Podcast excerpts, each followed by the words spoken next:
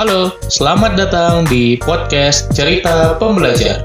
Kamu akan mendengarkan cerita mengenai pengalaman, gagasan, dan pembelajaran.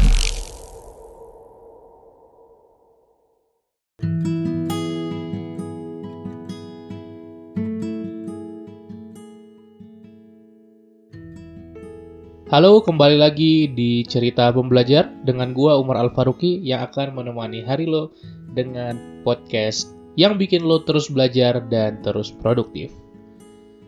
Hari ini gua pingin sharing tentang pengalaman gua belajar tentang productivity dan gua akan cerita di mana kesalahan yang gua temui. Semoga lo nggak menemui kesalahan ini nanti dan kalau menemukan lo bisa overcome. Jadi ketika kita berbicara tentang productivity, buat gua yang terlintas pertama kali di pikiran gua adalah time management atau manajemen waktu. Gua nggak tahu lo yang terlintas di pikiran lo itu apa, tapi gua adalah manajemen waktu, time management. Ketika gua ingin menjadi produktif pada waktu itu, mungkin sekitar 4 tahun lalu, dan gua belajar mati-matian tentang time management dan ini bukan cuma sekedar nyari-nyari doang tapi benar-benar belajar se sebelajar itu gitu ya. Sebagaimana kita belajar di kuliah kayak mau ujian. Dan gue coba cari dari buku-buku dari video dari berbagai sumber gimana caranya sih cara kita bisa manage waktu. Pada waktu itu gue mulai belajar dengan membuat to-do list. Jadi hari ini apa aja yang harus dikerjakan? Kita bikin to-do list 1, 2, 3, dan seterusnya jadi nanti ada checklist-checklist. Gue yakin lo kebayang juga seperti apa dan nanti kalau gue berhasil, gue menyelesaikannya, gue centang. Gue contreng si to-do itu. Tapi dari situ ternyata belum efektif karena gue belum tahu mana yang penting, mana yang enggak. Terus gue diperkenalkan oleh seorang mentor dengan matrix Eisenhower. Mungkin kalau gue sebut istilahnya, lu belum pernah dengar ya matrix Eisenhower. Tapi kalau gue kasih tahu ini matrix apa, gue yakin lo pernah tahu atau pernah dengar ya. Nah, ini itu adalah matriks penting genting. Ya, jadi kita membagi menjadi uh, dua kolom dan dua baris. Nanti ada kolom uh, penting dan tidak penting. Kemudian ada kolom genting dan tidak genting. Genting ini kadang disebut juga dengan mendesak ya, jadi mendesak tidak mendesak. Sehingga muncullah ada empat kuadran dan nanti kuadran-kuadran itu dipenuhi oleh penting mendesak, penting tidak mendesak, tidak penting, tidak mendesak, dan penting tidak mendesak. Jadi ada empat jenis kotak-kotak yang nantinya kita bisa isi dengan kegiatan-kegiatan kita. Artinya, ketika kita melakukan to-do list tadi, ternyata ada kegiatan-kegiatan yang penting, ternyata ada kegiatan-kegiatan yang mendesak, dan ada juga yang enggak gitu. Jadi ketika kita sudah meletakkannya di kuadran-kuadran matriks tadi, kita jadi lebih dapat sense bahwa kegiatan-kegiatan ini yang mana sih yang lebih penting dari yang lain. Itu gunanya si matriks ini. Dan gue coba gunakan ini juga. Oke, okay, nice. Jadi gue udah mulai dapat gambaran bahwa bukan hanya berdasarkan deadline doang atau kemendesakan, tapi juga ada yang uh, berkaitan dengan kepentingan. Oke. Okay. Nah, kemudian gue belajar lagi tentang uh, setelah gue implementasikan ya tentunya. Gak guna kalau kita belajar doang tapi gak kita coba. Nah ini gue biar singkat aja, terus gue lanjut ke belajar kalender. Nah ini yang akhirnya bener-bener utama banget ya. Belajar bagaimana cara menggunakan kalender. Pada waktu itu gue gunakan Google Calendar. Kalau sekarang gue pakai Business Calendar 2, itu ada kalau lo mau cari aja di Play Store. Karena gue pribadi lebih suka UI-nya. Dan akhirnya ketika gue udah coba pakai kalender, gue merasa manfaat yang terasa itu eksponensial, berlipat ganda. Ketika gue pertama kali nyoba, wah, gue bisa menata hari gue, gue bisa menata jadwal gue dengan ya sesimpel gue menggunakan si kalender buat teman-teman yang gunakan kalender juga ya. Jadi kalau lo pakai kalender, lo pasti tahu uh, agenda lo itu kapan. Makanya kenapa kalender lebih mantep daripada to-do list karena di kalender itu kita kebayang waktunya kapan buat ngerjain apa kalau to-do list hanya kegiatan-kegiatannya saja. Gitu kemudian gue belajar lah dengan berbagai teknik kalender desain spare time kemudian ada color coding uh, prioritisasi gitu. Kemudian bisa juga invite kalender teman-teman gue kalau gue ada meeting. Dan banyaklah teknik-teknik kalender gue implementasikan gue terapkan. Akhirnya gue merasa wah ini gue makin produktif ini. Tapi ini kesalahan yang ingin gue share ternyata productivity itu bukan hanya time management. Pernah nggak sih lu uh, ngealokasiin agenda seharian full lu pengen ngerjain ini ini ini ini, ini gitu ya. Kemudian pagi itu lu berhasil melakukannya siang berhasil tapi ketika sore lu udah capek. Jadi yang sore sama malam lu nggak nggak berhasil melakukannya. Karena ya sederhana lu sudah lelah aja. Maka sebenarnya productivity itu ada tiga komponen dan ini yang selalu gua share setiap gua ngisi tentang productivity. Productivity itu ada time management, ada energy management, dan ada focus management. Jadi kalau misalnya lo manage waktu doang, itu nggak cukup. Tapi itu udah bagus, itu lo udah satu langkah lebih maju gitu ya. Tapi ada dua level lainnya yaitu manajemen energi dan manajemen fokus. Jadi kalau lo nggak manage waktu, akibatnya lo bakal disorganized, lo bakal berantakan, lo bakal ter tidak terorganisir dengan rapi lah.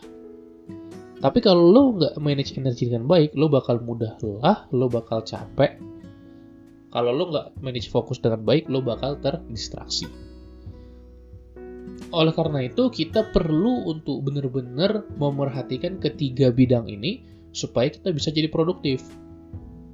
Nah, kalau time management gue udah cerita tadi apa-apa aja komponen-komponennya. Ada to-do list, ada matriks penting mendesak, ada menggunakan kalender, nanti banyak teknik-teknik lain. Kemudian kalau energi, nah banyak orang yang ngira energi ini cuma energi fisik doang gitu ya. Setiap gue ngajarin tentang ini, gue selalu bilang energi itu sebenarnya ada empat Empat ini apa aja? Ada energi fisikal, ada energi intelektual, ada energi emosional, dan ada energi motivasional. Kadang kita uh, apa ya? Kita misalnya sedang capek di satu domain energi, tapi kita malah nge-recover domain energi yang lain. Karena kita nggak paham yang kita sedang rendah itu di energi yang mana. Jadi lo bisa bayangkan energi ini sebagai suatu bar kayak kalau kita main game itu kan di atas kiri biasanya ada bar nyawanya ya ada health bar ada mana bar gitu jadi anggap ada empat bar yang ini itu adalah energi yang berbeda-beda jadi ketika kita sedang sedikit gitu ya health bar kita masa kita minumnya mana potion nambahin bar yang satunya kan nggak make sense ya jadi kita harus menyesuaikan nah tadi ada physical, intelektual, emosional dan motivasional jadi kalau misalnya ada yang nanya gitu ya Mar gue harus ngapain? Gue capek banget nih, gue lelah banget. Oke, okay. gue lu lelahnya itu capek fisik, capek mikir, capek hati atau capek mental. Karena itu semua beda gitu. Kalau lu capek fisik ya lu tidur udah gitu. Atau kalau lu uh, kurang energi ya lu makan dulu gitu. Tapi kalau capek mikir enggak kan beda kan. Nah maka masing-masing itu perlu nanti apa ya obatnya masing-masing dan kita harus tahu kita obatnya dengan apa. Beberapa orang ada dengan setiap ke mana-mana bawa energi bar atau bawa uh, minuman energi mungkin. Ada juga beberapa orang uh, kalau mau nge-recharge-nya itu baca buku mungkin bisa juga. Tapi itu nggak works buat semua orang. Jadi setiap orang punya caranya masing-masing untuk nge-manage energinya. Dan kemudian yang terakhir adalah fokus management yaitu bagaimana kita mengelola diri kita supaya tidak terdistraksi. Kalau lo pengen belajar banyak tentang ini, tentang tidak terdistraksi, gue saranin lo baca bukunya Nir Eyal, itu Indestructible. Wah itu gokil tuh, dia cuma bahas tentang gimana caranya kita tidak terdistraksi, tapi dalam satu buku full. Dan bahkan ada frameworknya. Nah makanya gue saranin lo buat baca buku itu. Nah, caranya gimana? Ada banyak cara. Misalnya kita mau bikin focus session, kita bisa gunakan teknik Pomodoro. Jadi kita tidak terdistraksi dengan yang lain. Teknik Pomodoro itu adalah teknik 255 biasa dikenal. Jadi kita mengalokasikan waktu kerja kita atau waktu berkegiatan kita atau waktu belajar kita menjadi rentang waktu rentang waktu 30 menit 30 menit. Jadi 30 menit 30 menit ini kita potong menjadi 25 menit dan 5 menit. Maka 25 menit ini nanti kita alokasikan buat bekerja atau belajar dan 5 menit sisanya kita alokasikan buat short break istirahat singkat. Nah, 30 menit itu satu siklus itu kita sebut sebagai satu pomodoro. Dan kalau udah 4 pomodoro, which means itu setara dengan 2 jam, barulah kita long break istirahat yang agak lama, sekitar 20-30 menit. Nah, ini adalah cara yang gue juga terapkan, jadi gue plan dulu apa-apa saja yang harus gue lakukan, terus gue set pomodoronya seperti apa, ya udah gue mulai bekerja. Jadi kita nggak bosen karena harus kerja terus atau belajar terus karena ada istirahat singkat istirahat singkatnya tapi selama fokus 25 menit itu karena kita punya kejaran dan harus selesai di rentang 25 menit itu kita jadi nggak procrastinate atau kita jadi nggak terdistraksi. Tentu untuk menerapkan teknik ini kita harus meminimalisir distraksi dulu ya. Misalnya kita mau kerja ya kita jauhin dulu handphone kita matiin dulu notifikasi. Karena sering kali kan gue juga paham banget ketika kita kerja tiba-tiba tenong gitu kan. Punya notifikasi messenger kayak WhatsApp atau lain atau sosial media Instagram gitu. Dan ya kita terpancing dong untuk membukanya dopamin hit gitu jadi itu yang bisa kita coba ya untuk manage bukan hanya waktu tapi juga energi dan fokus jadi buat lo sekarang yang pingin mulai produktif gue yakin lo pasti udah dengar tentang time management tapi coba expand lagi di dua domain yang lain. Ada time management, ada energy management, dan juga ada fokus management. Gua harap ini berguna dan bisa membantu lo buat lebih produktif lagi. Kalau lo mau ngobrol-ngobrol dengan gue atau mau tanya tentang productivity, lo bisa banget ya. Jadi caranya gimana? Caranya coba lo buka ke Instagram gue di @pembelajarproduktif. Kemudian di bio gue, silakan klik linknya. Nanti di link itu ada option untuk coaching bareng gue itu lo tinggal pilih aja jadwalnya. Jadi ada automatic scheduler. Lo pilih aja lo mau hari apa jam berapa. Nanti yang gue available di situ ada di situ waktunya. Dan kemudian nanti bakal terschedule juga ke kalender lo nanti gue kirimin uh, apakah kayak zoom meeting atau kayak google meet oke kurang lebih seperti itu untuk episode kali ini. Terima kasih banyak buat yang udah dengerin sampai sini Terima kasih udah support cerita pembelajar dan buat yang belum silahkan follow di Spotify cerita pembelajar ya. Oke, kita jumpa lagi di episode berikutnya. Salam pembelajar.